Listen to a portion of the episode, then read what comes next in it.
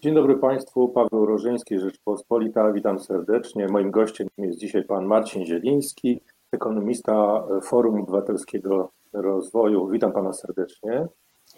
Dzień dobry panie redaktorze, dzień dobry państwu.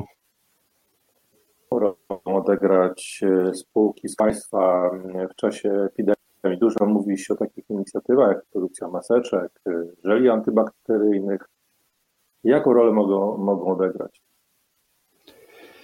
Właściwie mówiąc, yy, może trochę w kontrze do tego, jak wygląda w tej chwili propaganda, to mogą odegrać, yy, znaczy mogą odegrać jakąś rolę, ale wcale nie muszą. Znaczy nie potrzebujemy spółek Skarbu Państwa, żeby sobie radzić yy, z epidemiami. Są, no, znaczy potrzebujemy ogólnie skoordynowanego działania rządu, oczywiście, to tak jak są chociażby ograniczenia w działaniu pewnych podmiotów i tak dalej. Natomiast do koordynowania produkcji, znaczy do, do organizowania produkcji nie potrzebujemy państwowych spółek. Tutaj taką y, jako ciekawostkę, czy są dwa podejścia, tak? Znaczy, jako ciekawostkę możemy podać, no, Hiszpania znacjonalizowała już szpitale prywatne, natomiast Wielka Brytania, rząd Wielkiej Brytanii wynajmuje prywatne szpitale do tego, żeby leczyć, yy, hospitalizować pacjentów Y, z koronawirusem, więc możemy albo oczywiście może mogą te państwowe spółki tam ogłaszać, że coś będą organizowały, ale równie dobrze możemy do tego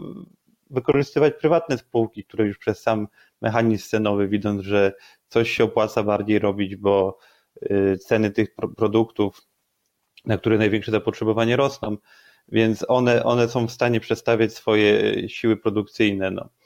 Mamy przypadek, jeżeli chodzi na przykład o maseczki, no taką chociażby sytuację już sprzed dobrych kilku tygodni, jak się okazało, że w Japonii y, producent elektroniki Sharp postanowił produkować maseczki. Wystarczyło, że ceny skoczyły i już prywatne firmy, szukając możliwości osiągnięcia zysku, bardzo chętnie produkują to, co potrzeba i przez to też y, dostarczając nową podaż na rynek, y, hamują, hamują wzrost cen, czy nawet odwracają wcześniejsze wzrosty cen danych produktów. Więc oczywiście mogą odegrać, ale, ale nie potrzebujemy ich. Możemy sobie, możemy sobie poradzić bez nich. Y, to nie jest tak, że one są konieczne do tego, żeby skutecznie zwalczyć y, epidemię. Mhm. No tak, ale w sytuacji, kiedy na przykład spółki prywatne nie miałyby pieniędzy albo z jakichś powodów nie chciałyby podjąć się produkcji jakichś, jakichś urządzeń. Nie, muszą to być maseczki, żelmą, respiratory, mogą być inne produkty. To czy tutaj y, to, że państwo posiada jak, jednak udziały w wielu spółkach Skarbu Państwa, tak zwanych strategicznych, może być jakimś pozytywem? Tak tam trochę prowokacyjnie, chyba. Znaczy, y, jeżeli chodzi o to, że prywatnym firmom miałoby zabraknąć pieniędzy, żeby zacząć produkcję, rzeczywiście to w tej chwili mamy taką sytuację, gdzie prawdopodobnie mogą się pojawić duże zatory płatnicze, więc firmom niektórym rzeczywiście mogą, może zabraknąć pieniędzy, no ale to od tego jest w takiej sytuacji państwo, żeby ewentualnie y, przez y, bank centralny i później przez system bankowy zapewnić płynność y, tym firmom, natomiast to niekoniecznie potrzebuje swoich też spółek do tego, żeby to robić. Natomiast no, sam mechanizm cenowy tak naprawdę w dużej mierze zapewnia to, że firmy widząc możliwości osiągnięcia zysku będą to robiły. No. Trudno w tej chwili y, robić wiele, znaczy wielu, wielu, wielu firmom jest w tej chwili trudno robić to, co robiły wcześniej. Muszą szukać jakichś nowych możliwości, jeżeli chcą yy, same z siebie w jakiś sposób przetrwać, a nie tylko liczyć na pomoc państwa. Czy ta pomoc państwa jakaś będzie oczywiście dla wszystkich firm, y, czy tam dla dużej części, ale też y, na pewno dobrze y, i firmy o tym wiedzą, że dobrze też liczyć na siebie i, szukać jednak tych możliwości w obecnych czasach. No i stąd jest wiele też inicjatyw przecież prywatnych firm, żeby produkować rzeczy, które są potrzebne. No. Znaczy myśli A z drugiej strony, jeżeli. Tak, tak, słucham pana. A z drugiej strony, jeżeli zabraknie pewnych y, surowców, które akurat i tak by były, są niezbędne do, do wyprodukowania y, koniecznych, y, koniecznych wyrobów, no to wtedy to własność już nie, w ogóle nie będzie miała znaczenia, prawda? Głośno było ostatnio o planach, jest dalej, o planach fuzji Orlenu z Lotosem. Myśli pan, że ta epidemia można poważnie odsunąć? No myślę, że raczej będziemy musieli trochę poczekać, się sytuacja uspokoi na, na rynkach. W tej chwili jest bardzo, y, bardzo niestabilna. No tutaj sytuacja, gdy przecież to są i Lotos i Orlen są spółkami notowanymi na giełdzie, też mają swoich inwestorów, yy, drobnych inwestorów prywatnych, czy są też towarzystwa funduszy inwestycyjnych wśród udziałowców tych spółek, które przecież inwestują pieniądze zwykłych yy, ludzi, yy, ich oszczędności. Więc myślę, że w tej sytuacji no po prostu to wymaga pewnego odsunięcia chociażby po to, żeby jak, jak już rzeczywiście się okaże, że miałaby być te, y, to, to działanie opłacalne, no to żeby przynajmniej nie działać w interesie, y, wbrew interesowi akcjonariuszy mniejszościowych. No natomiast no, tu też się pojawia oczywiście samo pytanie o, o sens tego działania. No, ja ogólnie nie widzę jakiegoś takiego głębszego sensu w tworzeniu coraz większych państwowych molochów. Ja wiem, że ten rząd bardzo to lubi i chętnie tworzy kolejne holdingi i, i łączy spółki, natomiast no, no nie widzę. No, dla mnie rozwiązaniem jest i dalej nawet no, w czasach y, epidemii jest jednak, znaczy nie, nie, bezpośrednio w tych czasach oczywiście, ale nie jest rozwiązaniem nawet na czasy epidemii trzymanie państwowych spółek. Uważam, że po prostu jak się już sytuacja uspokoi, to, to trzeba iść dalej w kierunku jednak prywatyzowania tych firm. Państwo nie potrzebuje, nie potrzebuje mieć tylu podmiotów. No. Y, I zresztą jak państwo jest skromniejsze, jeżeli chodzi o stan posiadania, jest mniej funkcji, które wypełnia, to też może sprawniej się koncentrować na tym, na, na funkcjach, które wypełnia, tak?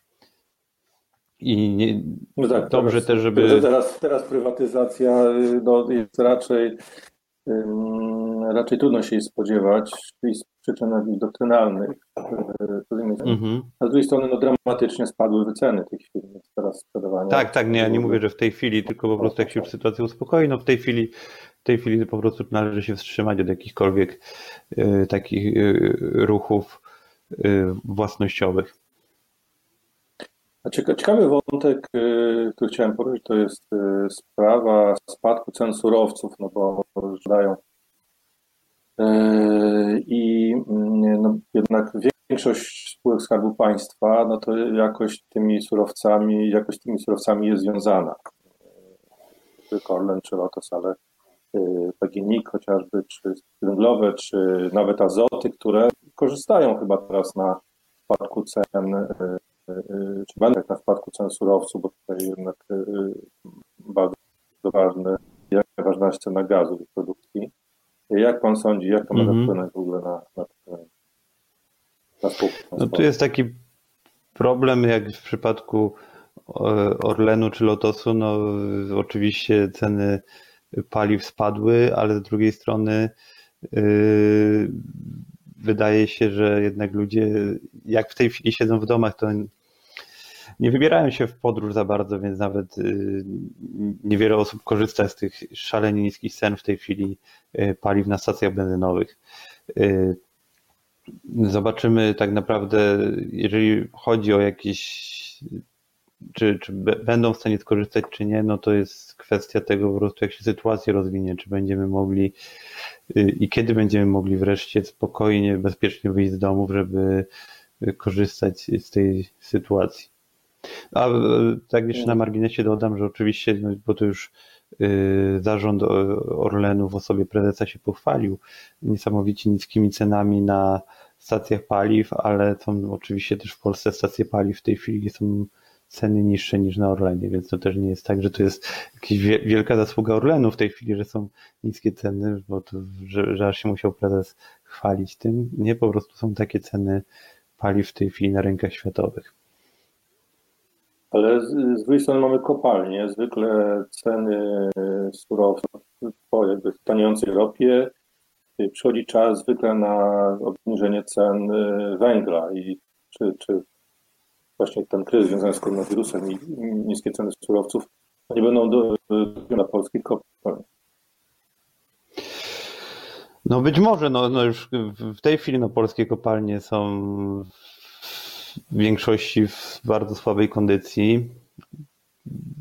są praktycznie cały czas pod jakimiś kroplówkami, no chociażby y, ten, ten cały holding węglowy, który powstał niedawno, w, którym udziałowcy są, udziałowcami są spółki y, energetyczne plus tam PGNiG, to zresztą się strasznie odbijało już wcześniej, jeszcze przed koronawirusem na wycenach tych spółek, które uczestniczyły w Polsce, to Polska Grupa Górnicza i fatalnie się odbijało na ich wycenach, no no trzeba to wziąć pod uwagę, że państwowe polskie górnictwo jest w fatalnym stanie. No.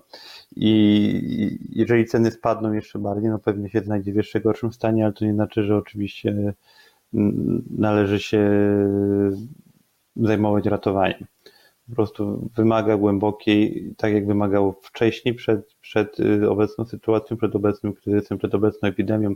Polskie górnictwo wymagało restrukturyzacji, tak wymaga dalej. I dobrze też by było, żeby po prostu yy, obecna sytuacja nie stała się jakimś pretekstem do tego, żeby dalej na kolejne długie, długie lata y, podłączać polskie górnictwo pod państwową kroplówkę albo pod kroplówkę spółek Skarbu Państwa właśnie, czy właściwie spółek kontrolowanych przez Skarb Państwa, tak jak już wspominałem, to są spółki notowane też na giełdzie, gdzie są y, pieniądze, w które swoje pieniądze inwestowali zwykli ludzie. I też ich interes powinien być uwzględniany y, w takich sytuacjach. Same mogą być kroplówki. W spółkach energetycznych. Wiadomo, że to zużycie prądu teraz mocno spadło. Mamy przykład, yy, zwłaszcza chyba to jest największe wyróżnienie, przykład lotu, który praktycznie, no, yy, tak wszystkie linie lotnicze europejskie, no, yy, mały problem, że te loty zostały utrzymane i no to, są, to są dla spółki tak ogromne koszty, że może sama tego nie wytrzymać. Pytanie, na ile państwo może pomóc, już raz pomagało przecież to miała być ostatnia pomoc. Tu jest, to była tam pomoc wtedy w 2012 roku, to jest później przez 10 lat y, państwo teoretycznie nie, nie, nie powinno pomagać, ale no, sytuacja w tej chwili wyjątkowa i myślę, że na pewno we wszystkich krajach członkowskich Unii Europejskiej będzie jakieś wsparcie dla linii lotniczych, bo no, sytuacja jest nadzwyczajna i tak naprawdę nie z winy samych linii lotniczych to, co się dzieje w tej chwili, to, że są lotniska zamykane, loty odwoływane, ogólnie są praktycznie zakazy lotów komercyjnych, to nie są, to nie jest wina linii lotniczych, to jest po prostu yy, efekt epidemii koronawirusa. Więc no, podejrzewam, podejrzewam, że jakaś pomoc y, będzie dla wszystkich spółek, y, nie tylko dla lotu, po prostu we wszystkich y, krajach będą się rządy starały wspomóc u siebie linie lotnicze. Tutaj też warto jednak mimo wszystko zwrócić uwagę na kilka innych kwestii, bo tu mieliśmy do czynienia z, nie, z niebywałą wcześniej propagandą też na temat tego, w jakiej super kondycji znajduje się lot. To tak nie do końca jest prawda. Czy była przeprowadzona rzeczywiście jeszcze restrukturyzacja y, zarządów Platformy Obywatelskiej rozpoczęta, która zaczęła przynosić pewne efekty w 2016-2017 roku, w 2000, gdzie tam już ten zysk netto był dosyć duży, już w 2018 był niższy, w 2019 nie mamy jeszcze sprawozdań finansowych, no ale prezes y, lotu zapowiadał, że jednak będzie albo niewielki zysk, albo strata.